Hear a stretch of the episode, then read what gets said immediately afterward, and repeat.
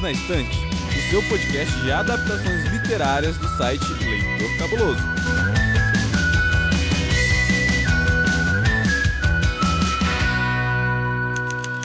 Sabia que tem livro? E esse livro é sério, mas Ai, gente, eu espero que você tenha energia suficiente para acompanhar a gente nesse episódio, porque é necessário. Eu sou Domenica Mendes e para falar sobre um livro clássico fundamental para que nós trabalhemos a nossa cidadania, a nossa consciência de classe, a realidade da nossa vida e tudo mais, e claro, também falar de adaptações literárias, eu estou aqui com dois convidados. Um deles você já conhece porque ele já apareceu por aqui duas vezes. Eu perguntei, ele falou que não foi só uma, foram duas vezes. É isso. Que é o Carvalho de Mendonça. E aí, senhor Carvalho, como é que o senhor está? Tudo bem, Domênica?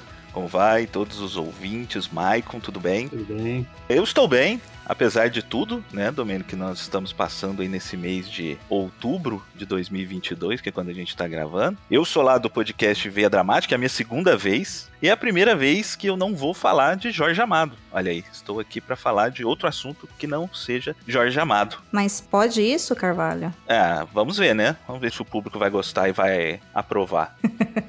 Bem-vindo de volta, meu querido. É sempre muito bom ter você por aqui. E como você já disse oi aqui pro Maicon, temos aqui a estreia de Maicon Alves no Perdidos na Estante. Ele me disse que ele ouve também aqui o Perdidos, então ele já sabe onde fica a geladeira, onde fica a uhum. estante, onde fica, enfim, a nossa super videoteca conhecida como o lugar onde a Netflix era um lugar onde a gente entrava, né? E não apertava botõezinhos para chegar. Não era uma blockbuster, gente. A gente tem consciência de classe. Isso é fundamental para esse episódio de hoje. Então, Michael, bem-vindo. Pega aí seu café, seu suco, sua água, o que você quiser e se apresente aí para quem tá ouvindo a gente. Obrigado pelo convite. Eu sou o Maicon, então, né? Sou do Sul, desculpem dizer isso. Já peço desculpa antecipada. E eu tenho um podcast também chamado Profepop, que a gente fala então sobre cultura pop e a escola. E o Olha. livro que nós vamos falar hoje é muito interessante mesmo para esse assunto também, né? Levar para a escola para discutir ele. Com toda certeza. Aproveitando, Maicon, suas redes sociais quais são? No Instagram eu tô como o editor de podcasts e no Twitter eu sou Maicon, o editor de podcast. Se não ficou claro, gente, ele também é editor de podcasts, Isso, é. tá? Muito bem. E você, Carvalho, onde que a gente te encontra nas redes sociais? Bom, eu tô lá no Instagram como arroba Dramática Veia e no Twitter com Veia Dramática. Eu não tenho o perfil pessoal porque não tô com saco e é, são só essas mesmas. E eu, você já sabe, eu tô lá no Twitter e no Instagram como Domenica Underline Mendes. Lá no Instagram eu tô fazendo um trabalho mais voltado para produção, edição, pós-produção, enfim, de podcast, também falando de divulgação durante esse mês. Confesso para vocês que a minha ideia era fazer um mês inteiro temático, tanto aqui pro Perdidos na Estante para falar de terror, a gente considerou, mas acabou não acontecendo, mas virão episódios aqui sobre lançamentos, né? A Mandinha vai fazer um episódio sobre o que esperar da série Vandinha que estreia na Netflix muito em breve. E lá no meu Instagram eu ia fazer um mês temático de podcast. Porém, gente, não vou mentir para vocês. O resultado do primeiro turno das eleições de 2022 pegou de jeito e eu não fiquei bem, não. Quem ouve aqui o Perdidos já sabe também que me acompanha nas redes que eu tenho transtorno de ansiedade generalizada, então foi uma semana muito difícil, mas estou aqui na boa companhia do Michael e do Carvalho para a gente falar de uma obra que também é bastante difícil, mas a gente precisa falar dela. Então, depois a gente falar de várias histórias leves e divertidas, né, como foram os últimos episódios, esse episódio é um pouquinho mais denso. Então, bora pro episódio, meninos, que tem bastante coisa pra gente conversar hoje. Bora.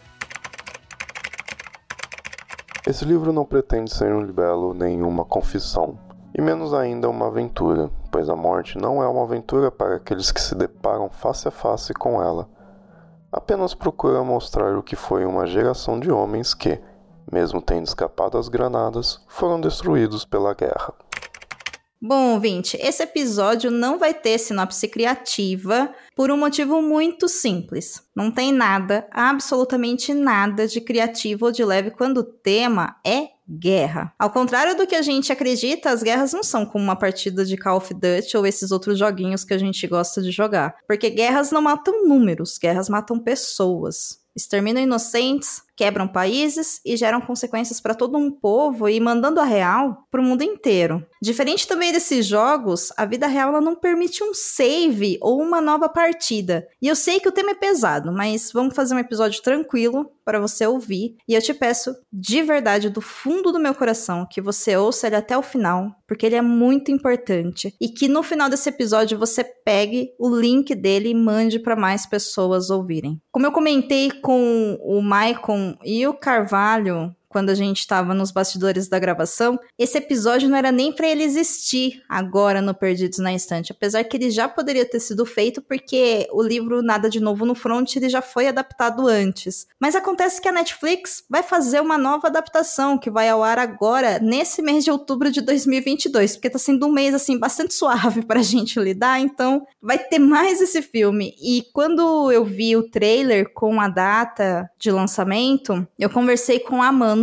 e mesmo a gente já tendo fechado o calendário de edições de 2022 do Perdidos na Estante, e considerando que esse é um dos livros mais importantes da minha vida e a gente não encontra muitos podcasts falando sobre ele, a gente optou por tirar dois episódios para a gente poder falar sobre o livro e depois falar sobre o filme. Bom, Agora que o objetivo ficou bem claro do porquê que esse episódio existe e o porquê estamos fazendo então esse episódio, né, sobre o Nada de Novo no Front. Tirando o fato dele ser um livro muito importante para mim, ele também é um livro muito, muito importante para o mundo inteiro. Ele foi lançado em 1929 ele foi escrito por um alemão chamado Eric M. Remarque, com certeza não é assim que se pronuncia, mas, né? Minha pessoa não fala alemão. E esse livro ele se tornou um clássico desde o seu lançamento. Ele vendeu mais de um milhão de cópias só na Alemanha. Seu país de origem, isso eu tô falando de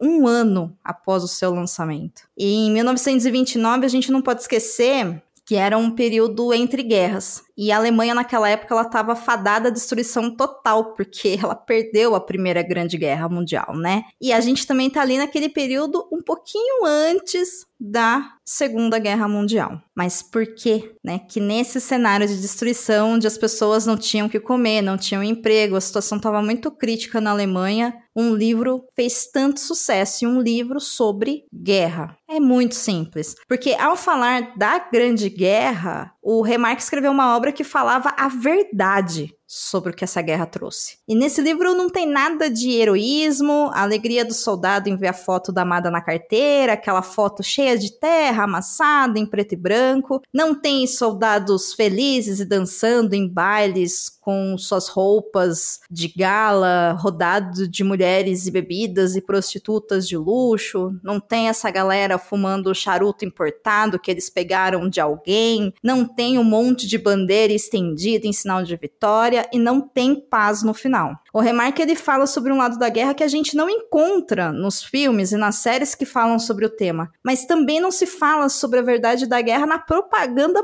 pró-guerra. Ele fala no livro sobre o que a sua memória guardava depois que ele mesmo passou pelos campos de batalha. O Remarque ele foi soldado na Primeira Guerra Mundial. Ele ficou prestando serviço lá por um bom tempo. Ele chegou a ser ferido três vezes, sendo que na última vez ele quase não sobreviveu. E essas inquietações dele, a forma dele lidar com isso, naquela época não se falava, né, de trauma pós-guerra, não se existia ainda esses estudos, porque nunca na história da humanidade a gente tinha visto tamanha devastação, e também é importante aqui a gente citar que a Primeira Guerra Mundial entrou para os livros de história e para a história da humanidade como uma guerra que deixou de ser o tipo de guerra de conquista para se tornar a guerra de extermínio, ou seja, o objetivo não é você conquistar alguma coisa, sim você exterminar outras pessoas, civilizações, povos e lugares. Ele lidava com tudo que ele passou escrevendo. E chegou algum momento da vida dele que ele olhou e falou: Cara, isso aqui talvez seja publicável. Foi quando ele começou a lançar esses,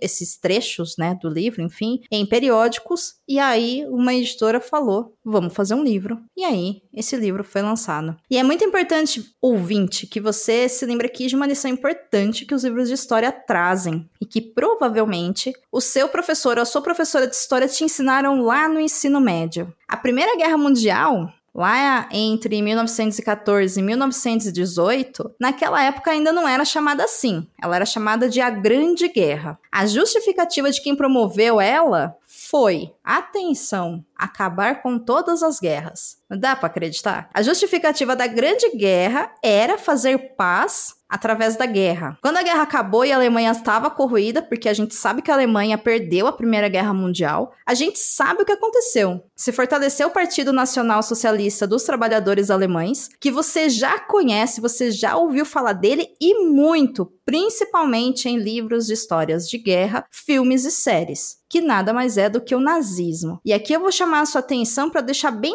claro que de socialista dos trabalhadores, o partido nazista não teve nada, só o nome mesmo. Foi inclusive na mão dos nazistas que o livro Nada de Novo no Front foi proibido de circular na Alemanha e de ser lido. Ele tá naquela lista dos inúmeros livros que foram queimados em praças públicas. E o porquê? Já que ele é um livro de guerra. O problema para os nazistas é que esse livro ele falava de fatos reais da guerra e das suas dores. O livro Nada de Novo no Front ele é considerado até hoje um dos maiores, se não o maior e o mais importante livro anti-guerra e pacifista da história. Inclusive, ele é utilizado dentro da academia de história e por historiadores e sociólogos, enfim, pesquisadores, quando o assunto é guerra, como um material documental muito importante. Eu já te falei aqui que o livro fez um grande sucesso até ele ser caçado pelos nazistas. Já em 1930, ou seja, só um ano depois do seu lançamento, ele virou filme. A Universal Pictures utilizou um orçamento recorde de 40 mil dólares, que era muito dinheiro para aquela época, e esse filme deu tão certo que rendeu quatro Oscars ali na edição de 1931, para melhor filme, melhor diretor, melhor fotografia e melhor roteiro. Se você ainda não assistiu a primeira versão do filme Nada de Novo no Front, ele está disponível para você alugar pelo Google Play por menos de 10 reais, então vale a pena. Aqui, o Carvalho e o Maicon já comentaram na abertura do programa. Nós estamos gravando esse episódio em outubro de 2022. E esse é um ano onde existe uma acelerada nos partidos de extrema direita no mundo inteiro. E enquanto a gente tenta nas eleições presidenciais brasileiras barrar o avanço dessas ações aqui no Brasil, ainda tem guerra acontecendo. Eu não tô falando aqui das guerras urbanas que são muito comuns no nosso dia a dia e que você provavelmente conhece, mas talvez você nem tenha percebido que você pode estar envolvido em uma. Mas para citar mais falada dos últimos meses, a gente tá no meio da guerra da Rússia contra a Ucrânia, que já vai para o seu oitavo mês. Como o conflito ainda está acontecendo, estima-se que mais de 100 mil soldados já foram mortos em combate. 100 mil soldados são 100 mil vidas, são 100 mil pessoas, são 100 mil histórias, são 100 mil histórias que foram cortadas e pessoas que não estão mais vivendo. Isso sem contar, é claro, a morte de civis, porque essa conta só fecha para a parte militar. E claro, isso é só uma estimativa porque nenhum dos dois lados ainda declarou a quantidade de vítimas do conflito. E é por isso que esse episódio é tão importante, porque vamos comentar a partir dele do que ninguém fala sobre a guerra. Porque foi isso que o Remarque fez lá em 1929. E essa realidade é o que esperamos que seja retratado na nova adaptação do livro, que chega na Netflix em forma de filme, agora no dia 28 de outubro. Então, não vai ser spoiler, ou talvez até seja, considerando que é uma obra ficcional, mas a gente vai comentar sobre ele e é isso.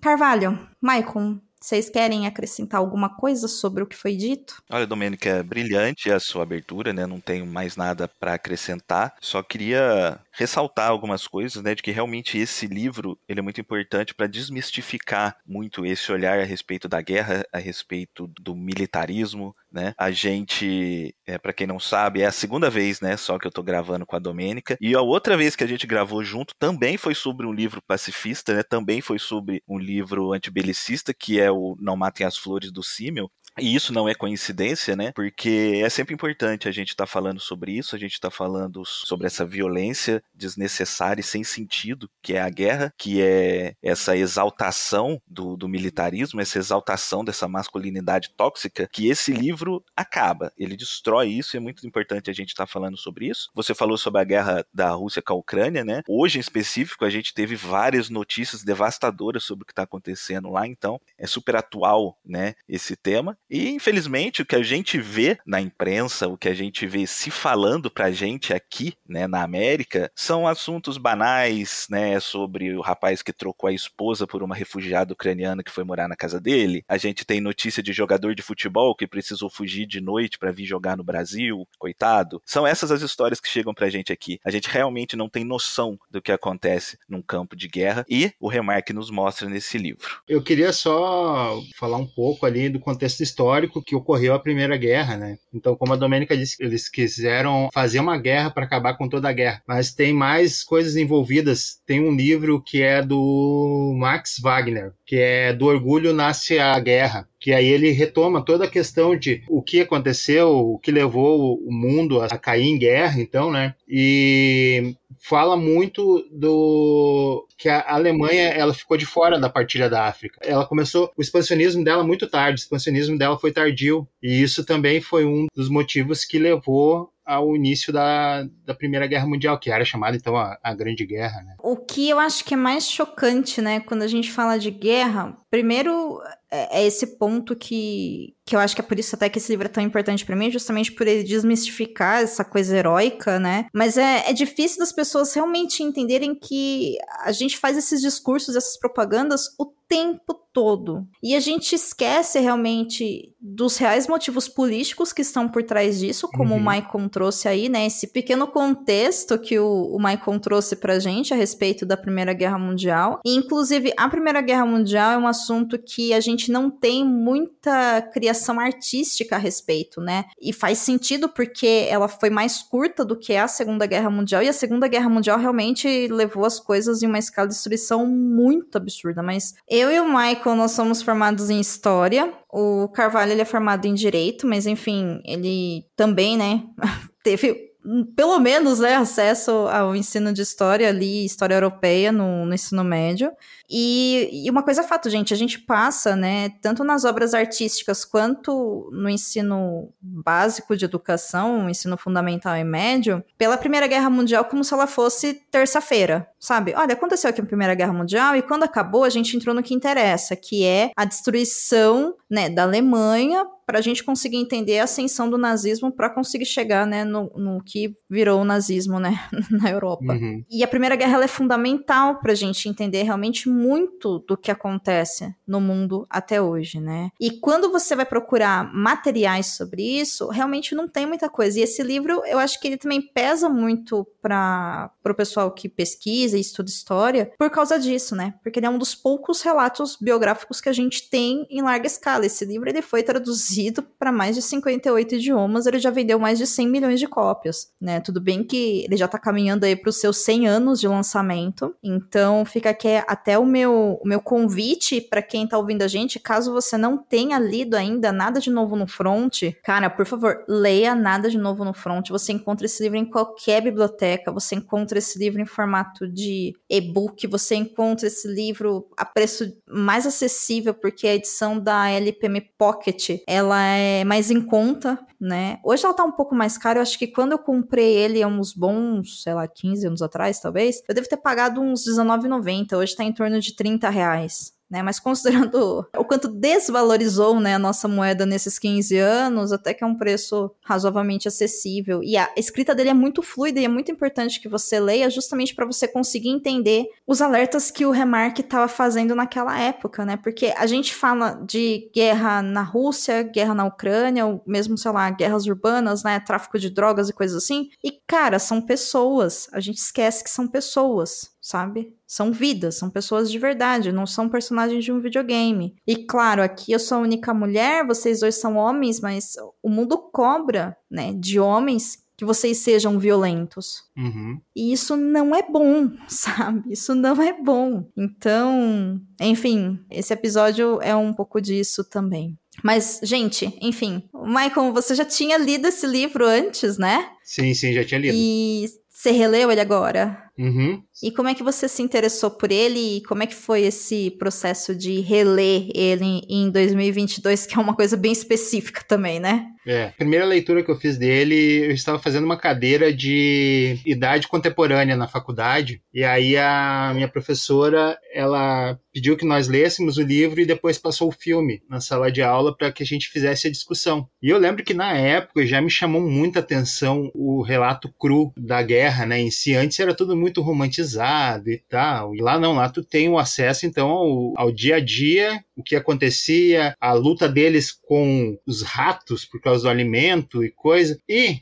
para mim reler, então a Domênica perguntou se assim, no grupo que a gente participa em quem já tinha lido o livro. E eu fazia muito tempo que eu tinha lido. E aí eu comecei a procurar coisas de novo e reler e foi uma experiência, como a Domênica disse, os alertas que o Remarque fez lá em 1929, parece que a humanidade esqueceu. Tudo aquilo que ele falava parece que entrou por um ouvido e saiu pelo outro, porque nós estamos caminhando nos mesmos passos que eles caminharam naquela época. E você, Carvalho, você só leu agora, né? Essa foi o primeiro contato que você teve com esse livro? Sim, foi a primeira vez que eu li. É, eu conhecia o filme de ouvir falar, né? Ele é um grande filme, é um grande clássico, vencedor do Oscar e tudo mais, mas eu ainda não tinha lido o livro. O que o Michael falou realmente é impressionante, porque a gente sente lendo um livro de 100 anos atrás, a gente sente que ele ainda continua vivo nos debates e nas discussões, ainda hoje, e os argumentos de quem, na teoria, que antagoniza com os argumentos do Remarque são os mesmos até hoje. E isso é muito triste pensar que essa camada importante, né, dessa parcela importante da população mundial, ela é incapaz de evoluir um milímetro que seja. Eu não sou formado em história, eu gosto muito de história, mas não sou formado, né? Então o que eu conheço de história são os estudos de escola, são livros que eu leio, filmes e outras coisas que eu gosto de pesquisar. Se você não é formado em história, você pode ler esse livro que você vai gostar do mesmo jeito. Por quê? Porque ele é um livro sobre humanidade. É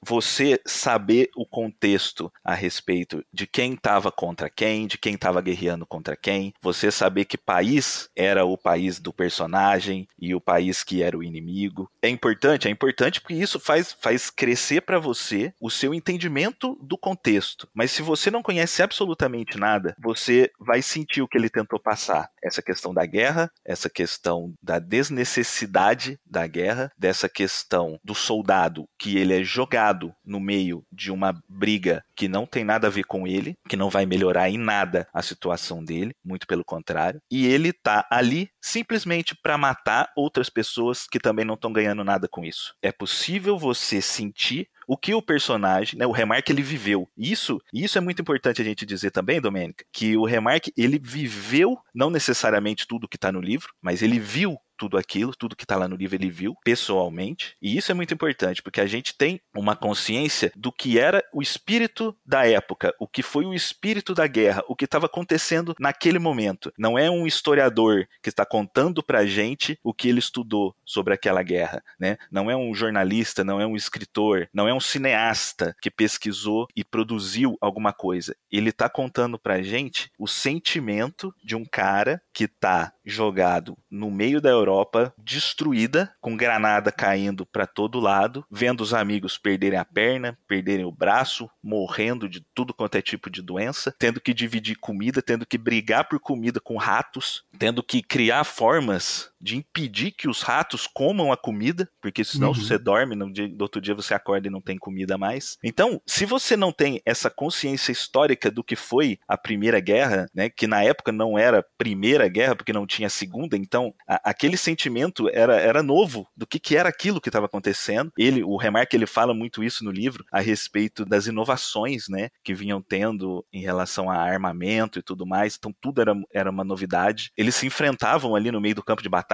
com facas, com pedaço de pau, com tudo, ao mesmo tempo que já tinham tanques, né? Ele fala sobre essa estranheza da utilização de tanques, né? Que era uma novidade também. Tudo ali era muito novo para todos eles, até porque eles nunca tinham vivido nada, né? Eles eram crianças, eles tinham 18 anos, 19. O próprio Paul ali, acho que tinha ali por volta disso também. Eles não tinham vida nenhuma. A primeira concepção deles de vida adulta já foi dentro de um campo de batalha. Então é um livro sobre sentimentos. Então, sobre sentimentos, eu acho que todo mundo que lê esse livro vai se identificar muito. Teve uma coisa que me chamou muita atenção no livro, assim, também, que é a questão de como ele entra na guerra, né? Ele não foi. Convocado, né? Ele não foi convocado, ele se alistou, né? E por que, que ele se alistou? Porque um professor fez a cabeça dele dos colegas falando sobre a guerra, que eles tinham que ir, do patriotismo, toda aquela coisa. E aí, então, meninos de 18 anos foram pra guerra pra matar, né? E se tu não fosse, tu era considerado, era desonra, desonra pra ti, desonra pra tua família, desonra pra tua vaca, sei lá, sabe? Sim, sim. Eu acho que boa parte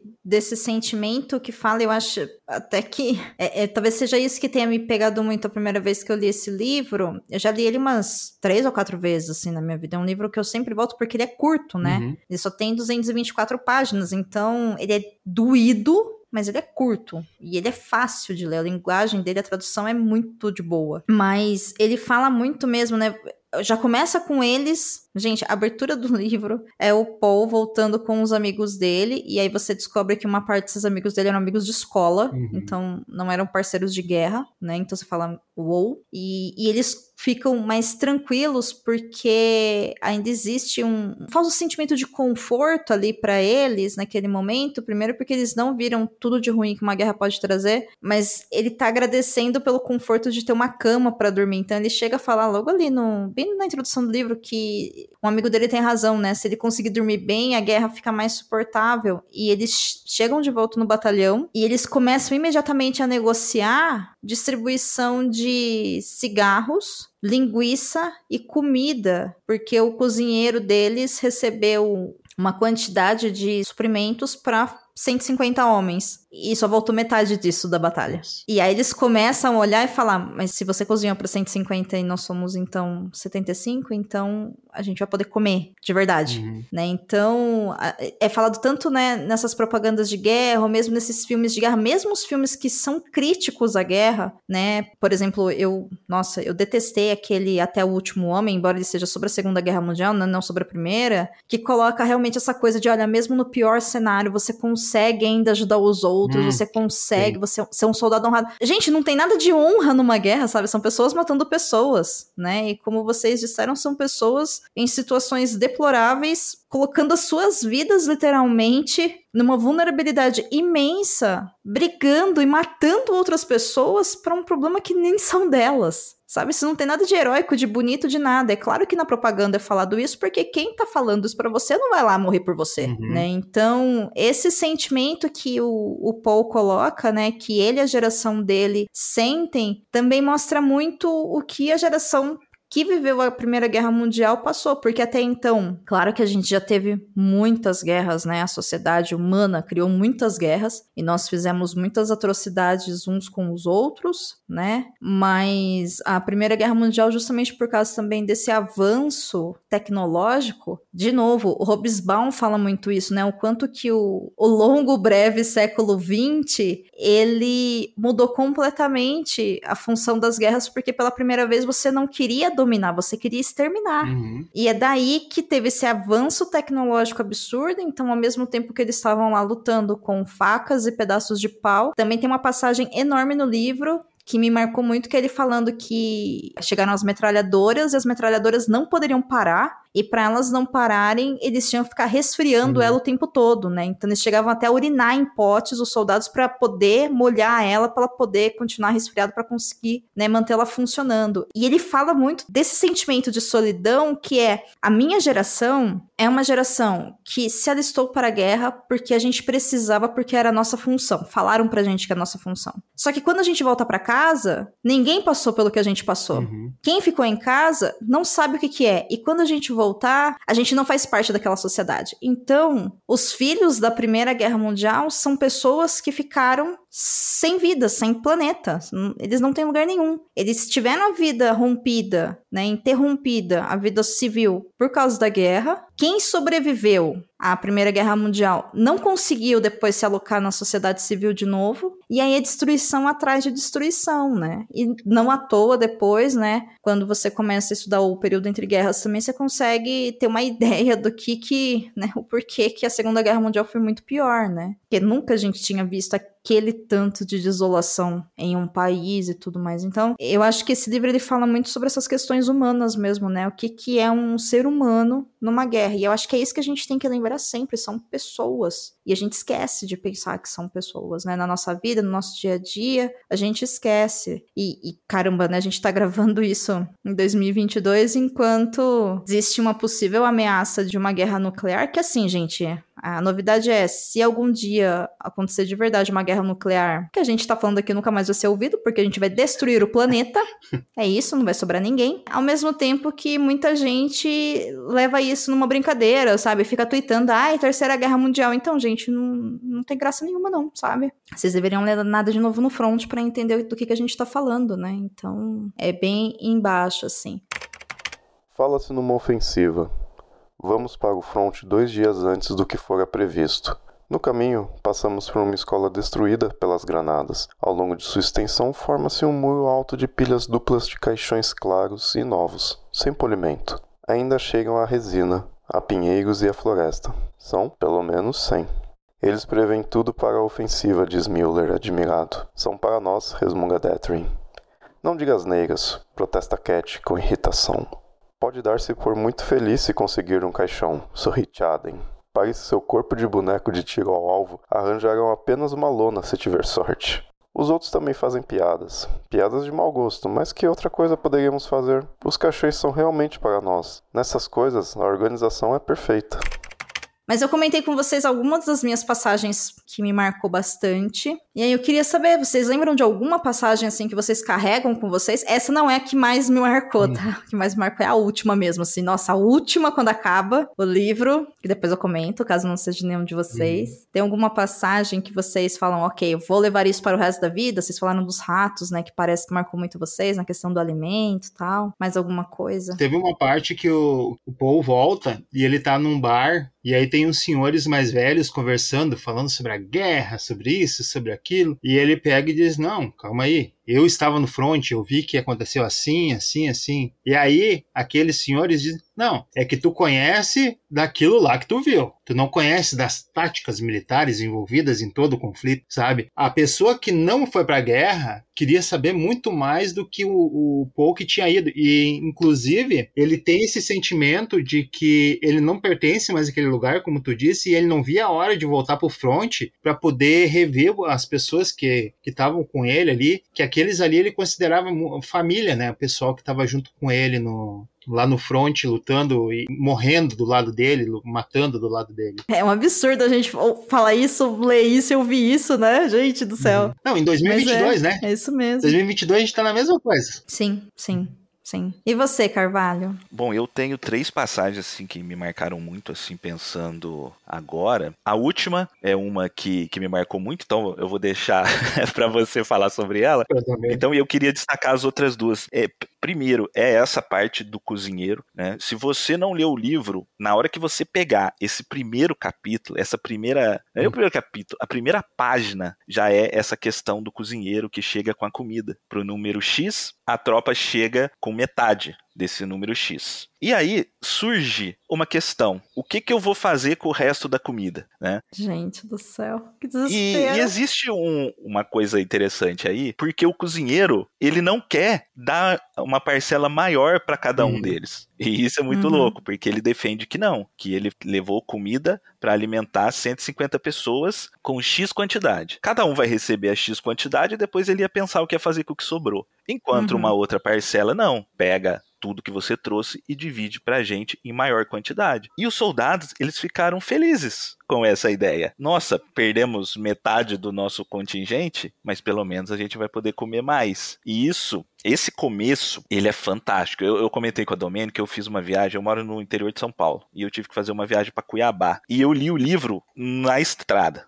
Foi assim, no, no trajeto de um para o outro, eu li o livro inteiro. E assim, por que, que eu tô falando isso? Não tem como parar de ler. Uhum. Ele é um livro porque vocês ficam pensando, ah, é um relato de um soldado e tal, deve ser mal escrito. Não tem nada disso. Primeiro que o Remarque era um puta um escritor. Esse não é o único livro dele. Ele tem outros vários livros. Então pode ir na fé que o livro é muito bem escrito. Ele tem uma linguagem incrível. Ele é muito fluido e você não consegue parar de ler. Essa que é a questão. E esse primeiro capítulo que tem essa celeuma, sabe o que, que eu pensei? Ela é meio Tarantino. Sabe, eu imaginei isso num filme do Tarantino. Para quem gosta de cinema aí, que gosta do Tarantino, foi essa imagem que eu deles debatendo se deveria distribuir mais comida ou não, já que tinha diminuído o número de soldados ali. E essa questão é muito cruel dos caras percebendo que não era tão ruim perder um companheiro, já que ia poder Uhum. comer mais. Isso é muito cruel. Essa foi uma, Uhum. uma passagem que me marcou muito. E como ela é a primeira parte do livro, você não consegue mais parar de ler, porque você percebe, tá, isso aqui é um livro de guerra, mas também não é um livro de guerra. Não é um livro simplesmente de guerra, né? Ele tem muito mais por trás disso.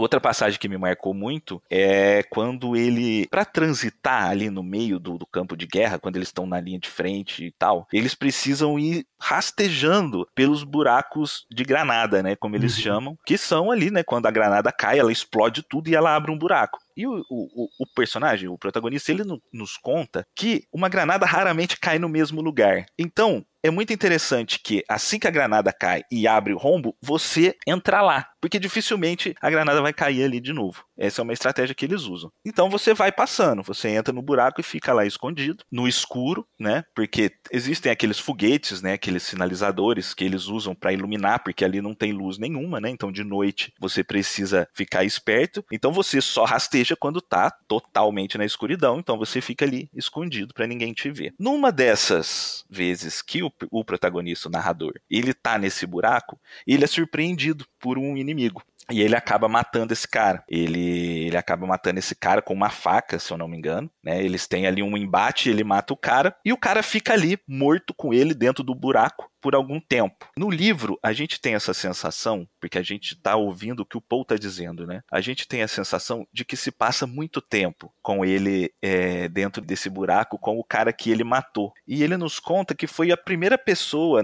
que ele matou na vida, assim, de tão perto. Claro, já, já jogou granada, já deu tiro, mas você não vê quem tá morrendo, né? Esse, ele Uhum. vê o cara e ele tem que ficar ali com o cara dentro desse buraco. E ele começa a refletir sobre isso, porque ele fala assim, ele tá ali novo, né, jovem, perdido, sem ter uma vida pregressa, sem ter para onde voltar. Primeiro, que ele não viveu nada na vida, ou seja, ele não construiu nada, ele não tem família, ele não tem nada. E segundo, que quando ele voltar, nem a mãe dele, pai dele, irmã, essas pessoas também não serão mais a família dele, porque ele vai voltar muito diferente. Ele vai voltar totalmente destruído pela guerra. E ele tem essa consciência, né? E ele olha para aquele homem, que é um francês, se eu não me engano, e ele Uhum. consegue ter essa sensibilidade de que o cara também tá passando a mesma coisa e que o cara pode ter família, pode ter esposa, pode ter filho, né? Pode ter mãe, ele pode ter uma profissão.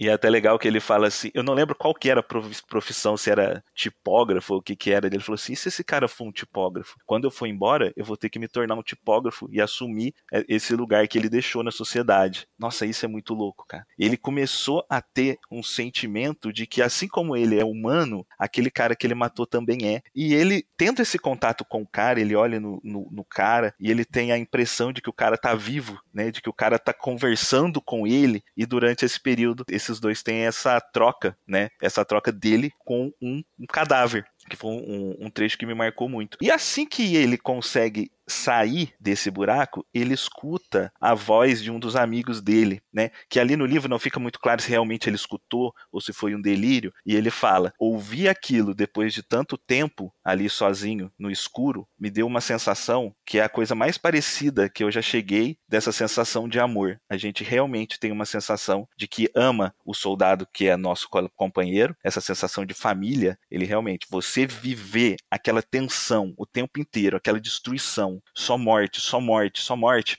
Porque quando você escuta, depois de estar ali cercado no meio do escuro, dentro de um buraco, você escutar a voz de um companheiro, é a sensação mais próxima que ele teve dessa sensação de pertencimento, de família e de amor. É, é forte, né? Cara, eu eu vou comentar do fatídico final. Eu não vou falar o final, o final do livro, né? Caso quem estiver ouvindo a gente não tenha lido, então não vou falar como é que a história se encerra, a história do Paul, mas existe um, um acontecimento depois, enfim, de muitas coisas que acontecem, né, com ele, esse não pertencimento, esse fato dele matar, né, esse inimigo que ele percebe que na verdade não é bem um inimigo, é outra pessoa, né, e ficou tão próximo. E essa familiaridade toda que ele acaba aprendendo a desenvolver aí, uma familiaridade no sentido de ser um familiar mesmo dele com os companheiros dele. Em determinado momento eles estão no meio de um conflito e ele perde todo mundo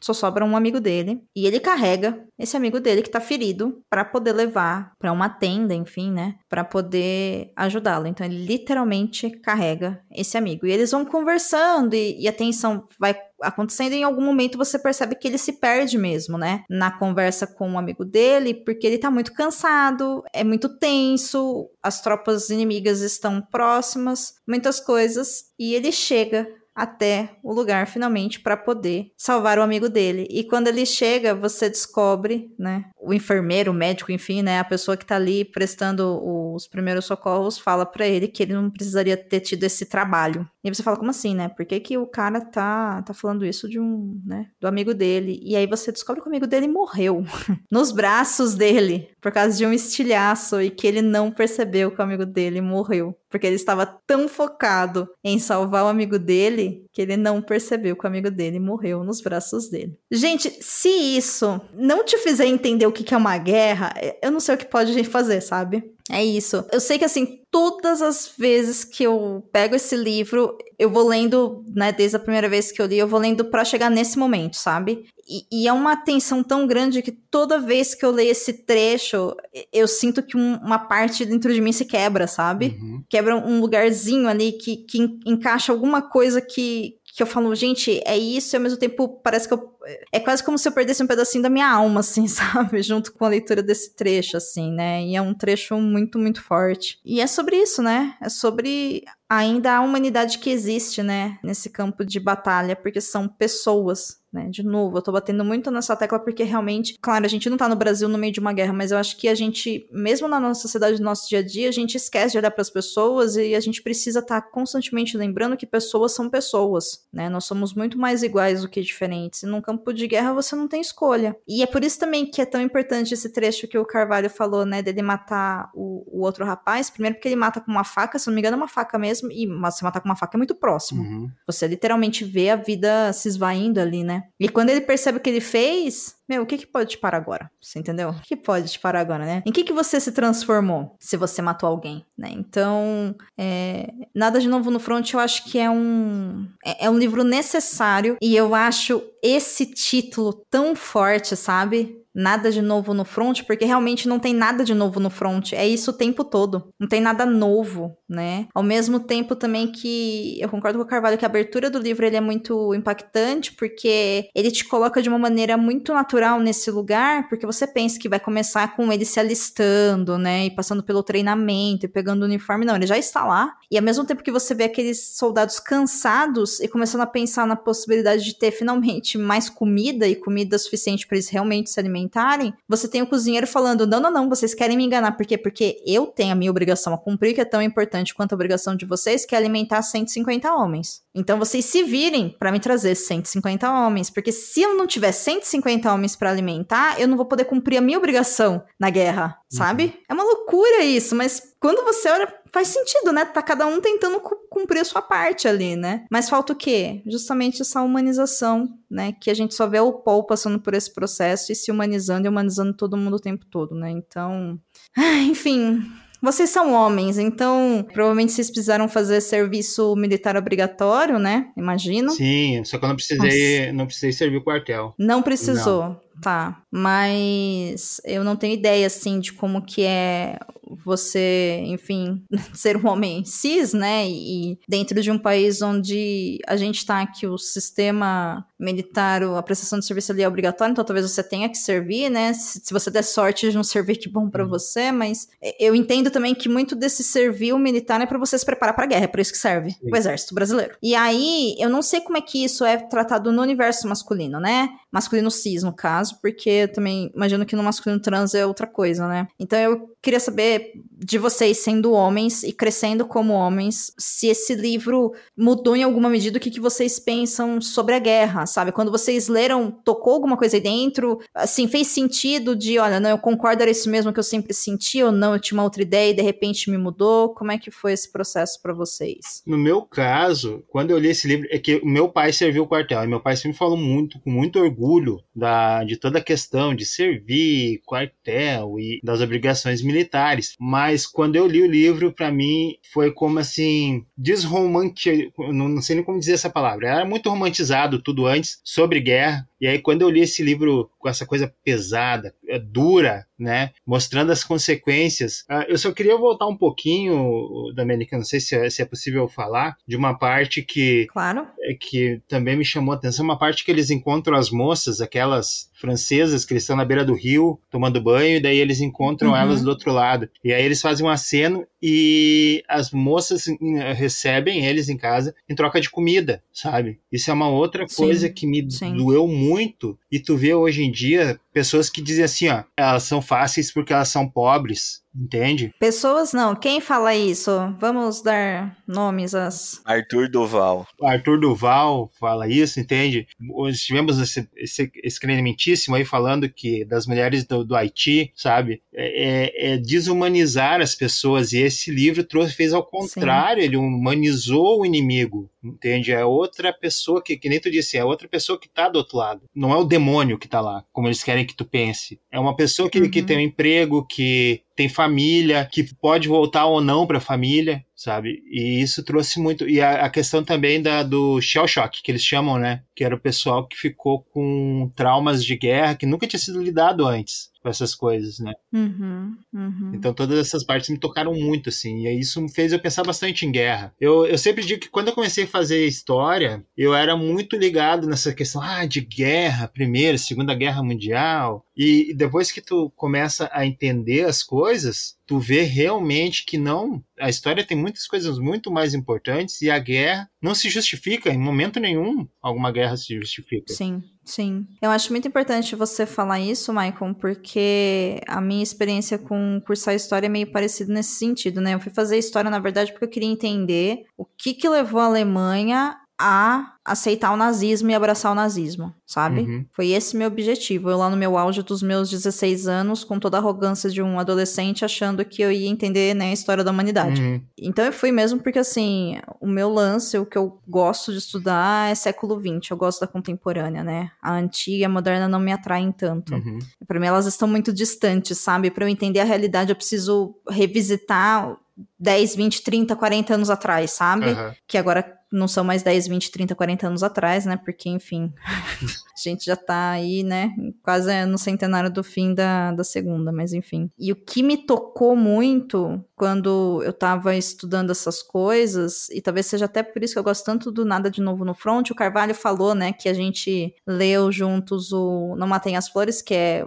também um outro livro da minha vida, que foi escrito pelo Johannes Mario Simmel, que é um homem austríaco que também passou pela Segunda Guerra Mundial, também serviu, né, para, no caso ele passou pela Segunda, então ele serviu para os nazistas, né, depois ele desertou, enfim. O que me tocou muito nisso tudo era entender que eram pessoas o tempo todo, né? Então, quando, por exemplo, a gente fala, né, olha, um soldado ele não construiu nada, né? Ele não vai deixar, por exemplo, uma esposa, um filho, uma carreira. É, eu entendo o, o, uso dessa palavra porque na nossa língua isso é muito importante, né? Faz sentido nessa ideia de construção. Mas eu quero fazer uma provocação aqui de um soldado não viveu nada, sabe? Ele não viveu uma família, ele não viveu uma carreira, ele não viveu uma paternalidade, né? E o quanto também esse esse livro Nada de Novo no Front, ao humanizar essas pessoas, também colocam a gente para pensar que o Paul, ele consegue fazer isso a partir do momento que ele entende que ele é uma pessoa e não um soldado, Uhum. entendeu? Ele é uma pessoa que está no campo de guerra exercendo a função de um soldado, mas ele não é um soldado, sabe? Ele não deixou de ser o Paul e se tornou um soldado, entende? Não existe isso. Você é você inteiro do começo ao fim da sua vida. E quando a gente entende isso, é impossível você olhar para outras pessoas e não ver humanidade nelas, né? Não ver que são pessoas, que são vidas, e aí aos poucos você começa a pensar na coletividade também, né? Uhum. Então, essa passagem mesmo que você falou das francesas, eu acho que, que é uma passagem muito forte que poderia ter ido para um lado muito errado, né, no livro, sabe? Sim. Né? Então, boa lembrança aí. Muito boa lembrança mesmo. E, e é interessante esse aspecto que você fala também, né? Da, de apesar de você não ter servido, seu pai serviu. Então, você tinha uma ideia, né, do que, que era, porque você foi ensinado a isso. E quando você começa a olhar, você fala, pera um pouco. Isso não desmerece aquilo que ele teve, mas é distorcido, né? Uhum. É Bastante. distorcido, a visão dele é distorcida. É, é uma. É, é curioso. É curioso como a gente tem essa capacidade, né? Nós, seres humanos. E você, Carvalho? Bom, eu também não servi, porque quando eu completei 18 anos, eu já estava no segundo ano da faculdade. E aí eu acabei sendo dispensado por causa disso. Mas também nunca tive vontade, né? Meu pai também não serviu. Em casa, a gente nunca teve essa essa questão, né, do, do exército, do patriotismo e tudo mais. Hoje em dia tem, infelizmente, mas deixa pra lá. E o que eu vejo desse livro, como eu li ele agora em 2022, né, então eu já tenho uma cabeça diferente, eu já tenho uma cabeça formada em relação a isso, né? Eu já Uhum. acho uma bobagem essa questão de patriotismo, essa questão do ultranacionalismo. A gente vive num país hoje em que o patriotismo ele é totalmente desvirtuado. Hoje em dia no Brasil, se você fala mal da seleção brasileira, os caras falam que você não é patriota. É, é, a É. gente chegou nesse ponto. A gente chegou nesse ponto. Ai. O que ser um patriota hoje no Brasil é uma loucura. Então, foi nesse momento, nesse contexto, que eu li o livro, né? Então, eu não mudei o meu entendimento sobre guerra, mas eu reforcei alguns entendimentos que eu tinha e eu aprendi muito sobre o que realmente é a guerra. E quando você aprende de verdade o que é a guerra, o que aconteceu ali dentro, é muito mais fácil de você humanizar, de você ficar é, revoltado, porque você substitui os números. Você substitui os números, todos esses números que eles mandam pra gente, ah, morreu não sei quantos mil pessoas, é um ataque do exército tal, não sei na onde, morreu 10 mil pessoas. Esse 10 mil pessoas, cada um é uma vida, cada um é uma pessoa, cada um é de uma família e cada um tem uma história. O Nada de Novo no Front, ele é muito feliz em criar personagens. Todos os personagens, todos os soldados que são amigos do Paul, não só os amigos, mas tem também ali o chefe dele que é mala pra caramba, que fica torturando eles, né? Tem esse professor ultranacionalista que é um idiota, né? Que seria um Uhum. bolsonarista hoje em dia. Pô, com certeza. Votaria 22 com certeza. É, Ele é sentar o dedo no Sim. 2 lá até quebrar a urna. Uhum. É, Sim.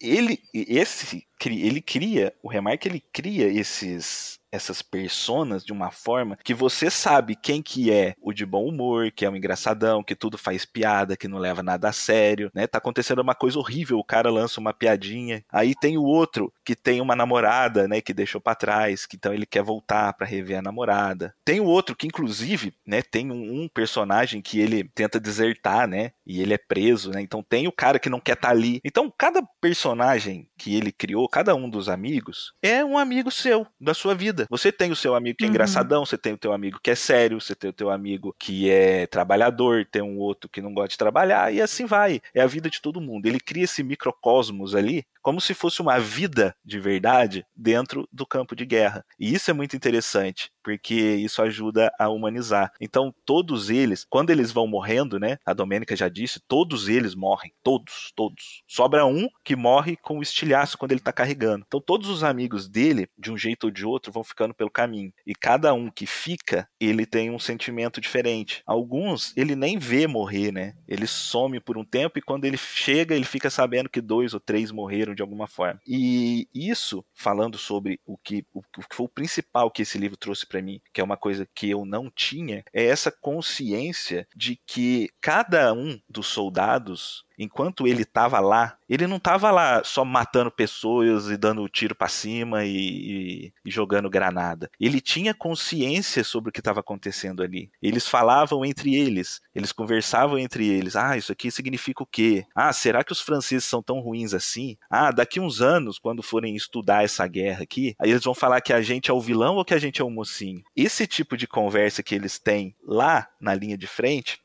é muito interessante. É uma coisa que eu não tinha parado para pensar, né? Até porque quando a gente pega livros e fi filmes principalmente, né? Que a gente for pegar especialmente Primeira Guerra, Segunda Guerra, Guerra do Vietnã, que é coisa que tem muito, né? Que a gente vê muito. A gente não tem essa imagem. Nunca passam pra gente essa imagem de que o soldado tá lá, ele não tá lá 24 horas matando os outros e fugindo. Eles estão conversando, eles estão trocando informações, falando sobre a família, falando de mãe, falando de pai e estão vivendo. Eles estão vivendo, eles passam anos ali. Eles só saem dali quando eles né, são feridos e eles vão para casa para se recuperar e depois eles voltam. Foi essa coisa que me marcou bastante nesse livro, de como cada um deles tem a sua personalidade e como cada um deles tem noção de que eles estão vivendo uma guerra, apesar deles não fazer ideia do que, que é aquilo, né? Você falando dessa coisa do não são números e chega alguns momentos até que perante o que a indústria do cinema principalmente coloca pra gente, né, de filme de guerra, é tiro, porrada e bomba o tempo todo, aquela coisa. Se não tivesse essa parte humana,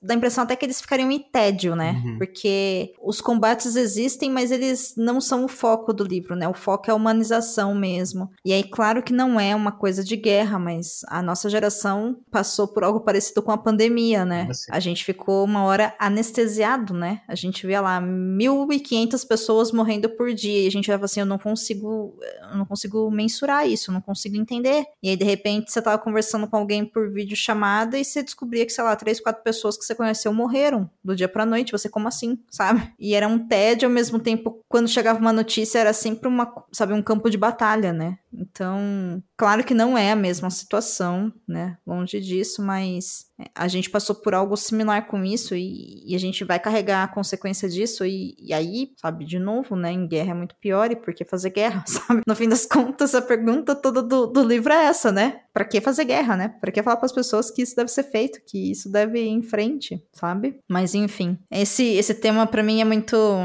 ele me pega muito, sabe? Guerra sempre me pegou muito, assim. Eu não sei o que que, que ativa de gatilho em mim, assim, desde sempre. Então é um tema que para mim é muito pesado. para mim é muito pesado mesmo.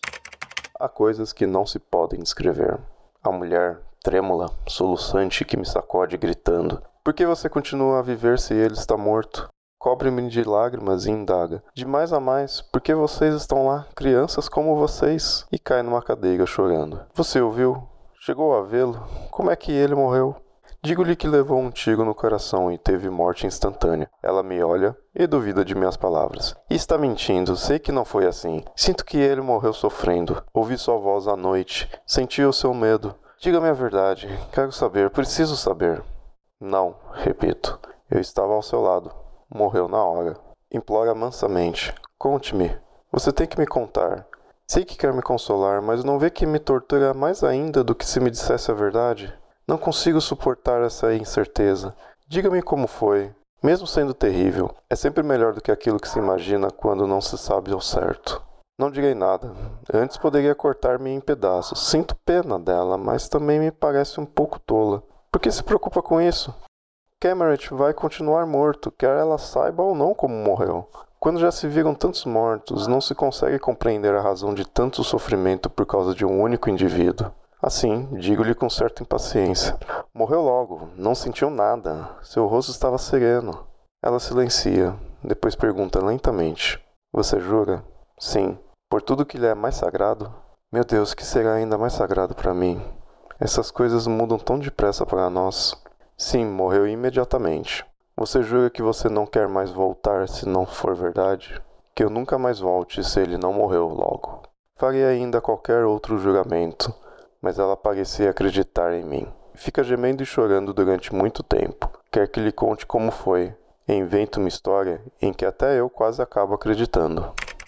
Mas a gente fala aqui no Perdidos na Estante sobre adaptações literárias, né? E eu falei lá na introdução que esse filme já foi adaptado uma vez, um ano depois do seu lançamento. E eu queria saber se vocês chegaram a ver o filme antigo. O, o Carvalho. Você viu o Carvalho? Porque o Michael falou que ele chegou a ver na faculdade, né? Uhum. Você viu o Carvalho ou não? Não, eu não vi. Eu tô esperando sair o novo pra poder ver os dois juntos. Quero ver os dois juntos. Tá. Maicon, é com você então. O que, que, que, que você traz pra gente a respeito do filme antigo, assim? O que, que você poderia comentar num breve comentário? Como a gente leu o livro e olhou o filme, né, assim, Uhum. junto, eu achei uma adaptação bem fiel ao livro, mas não substitui a leitura, né? Eu acho que não substitui. Uhum. E eu espero que essa adaptação nova da Netflix ela traga um pouco mais que eu achei a adaptação muito limpinha. Não sei se como é que eu posso dizer a adaptação que eles fizeram. Parecia muito não aparecia aquela sujeira da guerra, sabe? E que nem eu disse, eles chegam lá na, na, para tomar banho no rio, com as, tem as francesas do outro lado, mas ah, eles estão limpinhos, não estão aquela coisa que a gente espera de,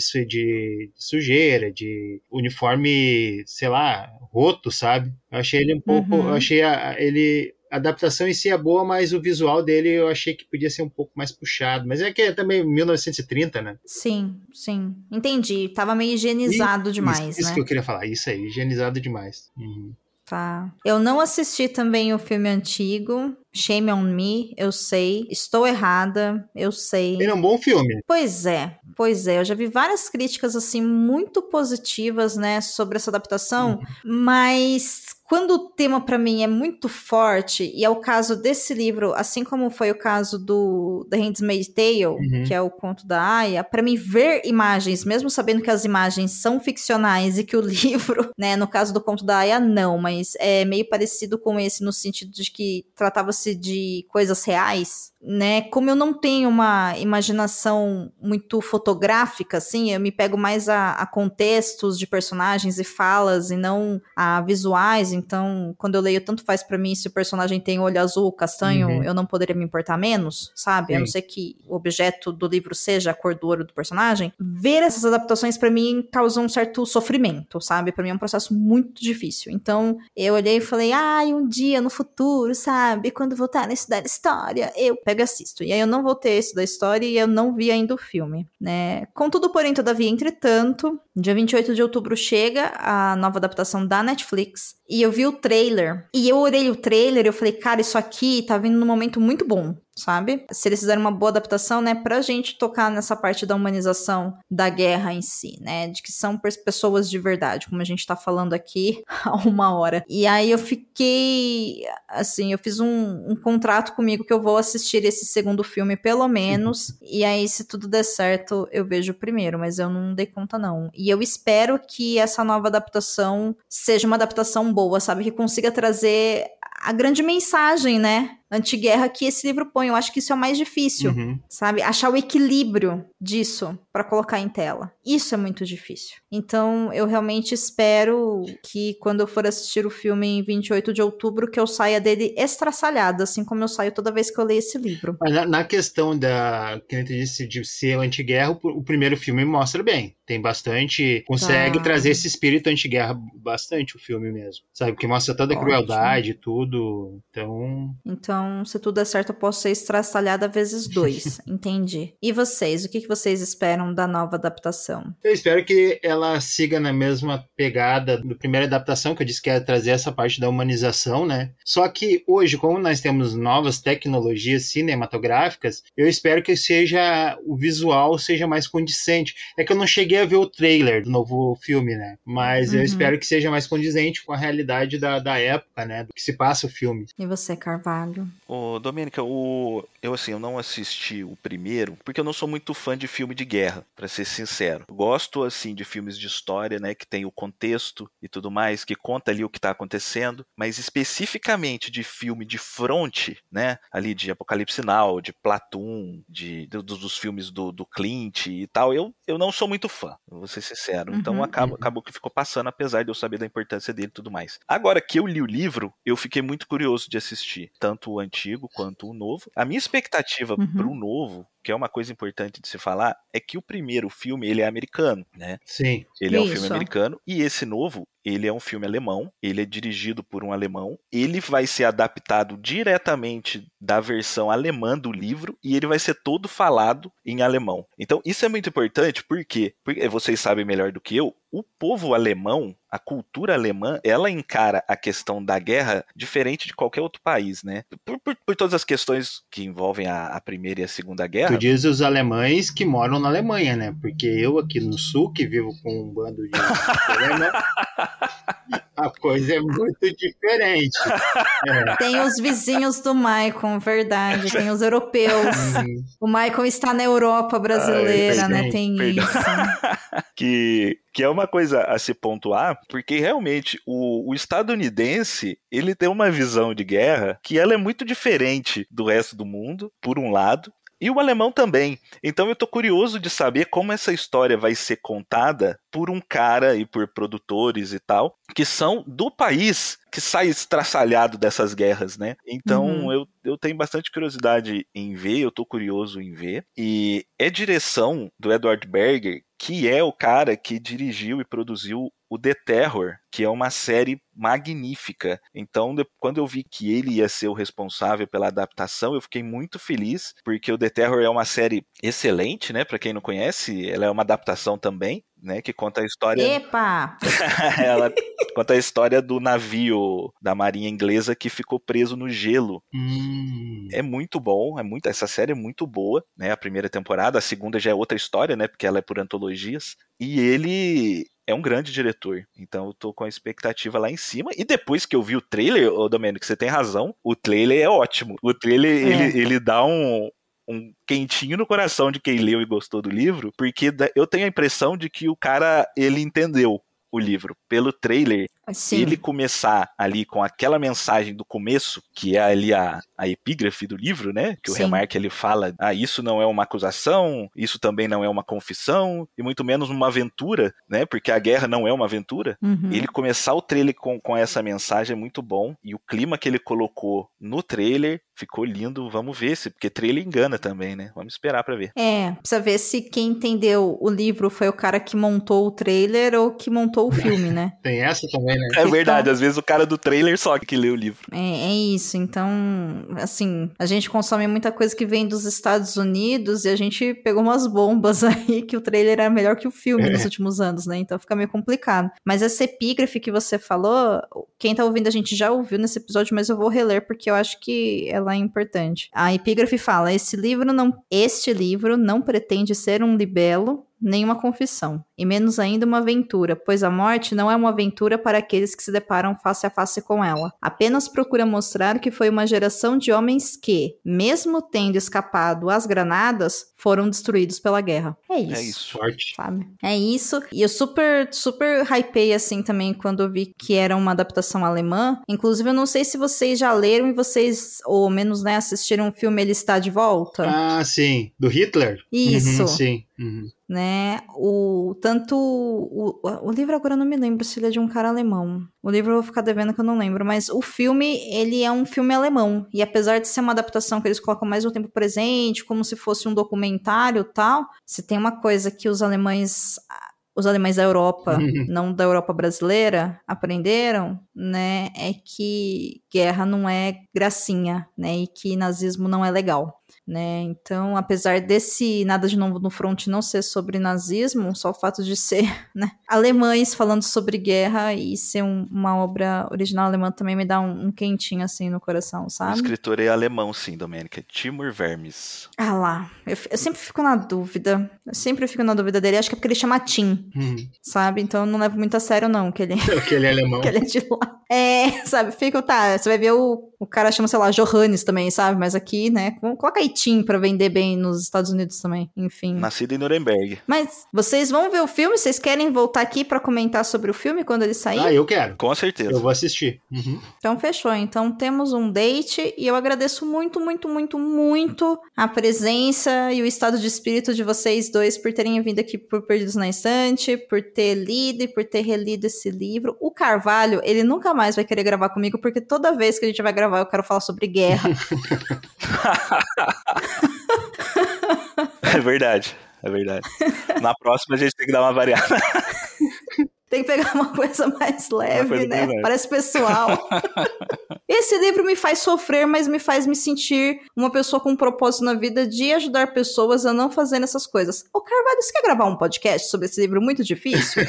né? Mais ou menos isso. E o Não Matem as Flores também. Ele também é um livro duríssimo que dá uma sensação boa, né, também. É, não, de novo no front não dá uma sensação boa, não. Mas é que eu acho que os dois, eles dão um sentimento depois de. the Pra mim, pelo menos, fica muito numa coisa mais presente, assim, sabe? Eu consigo olhar e falar, ok, oi, meu nome é Domênica, sabe? Estou em outubro de 2022. Essas coisas são horríveis e eu tenho que fazer alguma coisa a respeito disso, sabe? Nem que seja utilizar a ferramenta que eu tenho, que é podcast, sabe? Uhum. Alguma coisa assim. E, Domênico, uma coisa que eles têm em comum é que Ah. o título dos dois, quando você chega no momento em que eles revelam o porquê daquele título, nos dois é uma coisa assim inesquecível. Eu nunca esqueci por que, que o Não Matem as Flores chama Não Matem as Flores. E eu nunca vou esquecer Uhum. por que, que o Nada de Novo no Front chama não, É Nada de Novo no Front, porque as duas cenas são muito marcantes e elas são tipo assim um tapa na cara da gente, né? Então tem essa semelhança também entre os dois. É isso, o Carvalho descobriu como é que meu cérebro escolhe livros favoritos, gente.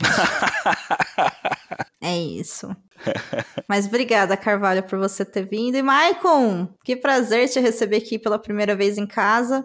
Volte para a gente falar do filme. Obrigada mesmo, gente. Eu que agradeço a oportunidade e gostei muito do bate-papo. Tanto o em off quanto este, né? Do, do, pra gravar. Muito bom. Com toda certeza. A casa é de vocês. E ouvinte, vou pedir para você de novo fazer aquela por nós. Se você ouvir esse episódio até o final, vai lá na sua plataforma de podcast, dá cinco estrelinhas, mesmo que for no Spotify. O Perdidos na Instante é um podcast independente, então a gente precisa de ajuda sua para chegar para mais pessoas, porque é como o algoritmo entrega, né, conteúdos de podcast. Quanto mais compartilhamentos, quanto mais estrelinhas tiver nas plataformas, mais ele é apresentado a novas pessoas. Assina o nosso feed e dá um, um salve pra gente nas redes sociais, fala se você conhece o livro, se quiser continuar esse papo, tamo aí. Mas, por favor, né, encaminhe esse episódio, porque assim, de tempos em tempos eu faço episódios no Perdidos na Estante que eles são fundamentais e é o motivo, sabe, do Perdidos na Estante existir, além de falar só de uma coisa que eu gosto muito, que são adaptações literárias, né? Então, por favor, né, compartilhe esse episódio e semana que vem a Mandinha volta pra falar de um tema bem mais leve, bem mais tranquilo, e depois a gente volta pra comentar então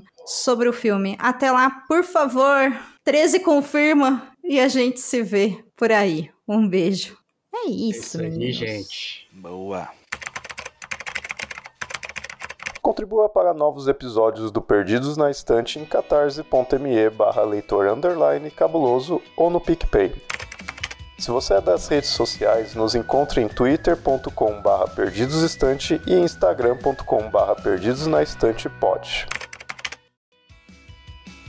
Você acaba de ouvir o podcast Perdidos na Estante. Apresentação: Domênica Mendes, Carvalho de Mendonça e Maicon Alves. Pauta: Domênica Mendes. Produção: Domênica Mendes. Assistente: Leonardo Tremesquim. Edição: Ace Barros. Capa e descrição da imagem: Amanda Barreiro.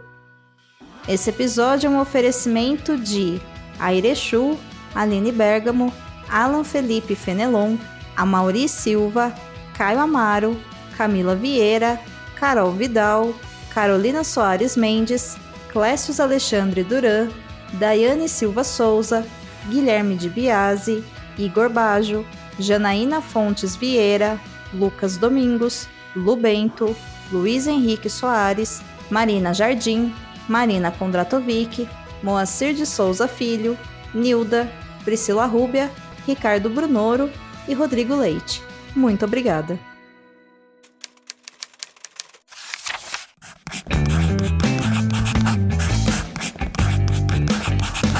Esse podcast faz parte do site Leitor Cabuloso.